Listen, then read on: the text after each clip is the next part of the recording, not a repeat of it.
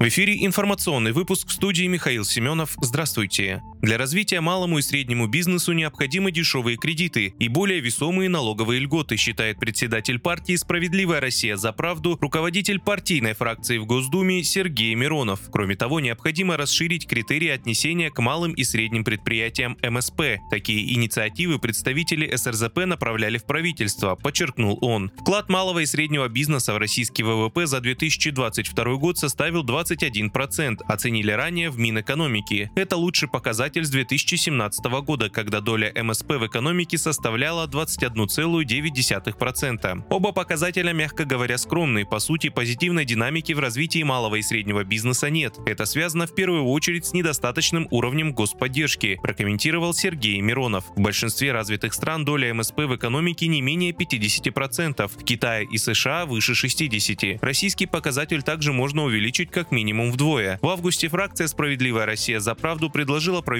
увеличить ключевой критерий для отнесения к МСП – лимиты годового дохода. Эти лимиты, несмотря на инфляцию, пандемию, санкции не менялись с 2016 года, составляя для малых предприятий 800 миллионов, для средних 2 миллиарда рублей. Мы предложили повысить порог до 3 и 4,5 миллиардов рублей соответственно. Таким образом, гораздо большее число организаций смогли бы рассчитывать на статус МСП и соответствующие льготы. Набор льгот для малого и среднего бизнеса также необходимо расширить. Такой пакет предложений фракция СРЗП направляла в правительство еще в марте 2022 года, напомнил Сергей Миронов.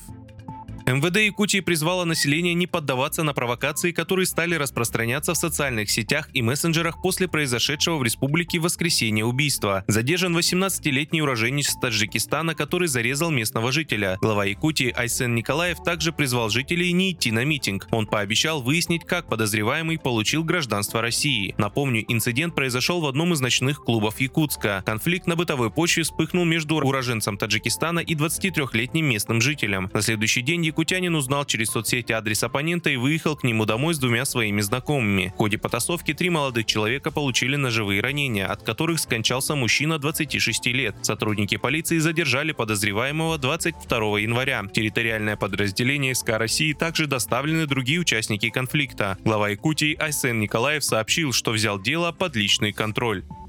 Российское правительство согласно продлить действия мер по обязательной продаже валютной выручки, которые касаются исключительно крупнейших экспортеров до конца 2024 года. Об этом сообщается в телеграм-канале Кабмина. Введенные меры показали свою эффективность и помогли стабилизировать ситуацию на внутреннем валютном рынке за счет достижения достаточного уровня валютной ликвидности, пояснил первый вице-премьер Андрей Белоусов. Он добавил, что нововведение помогло в борьбе с дефицитом валюты, которая была нужна импортерам для поддержания поставок товаров в Россию. Чиновник отметил, что сейчас уже идет подготовка приложений о возможности продления срока действия мер.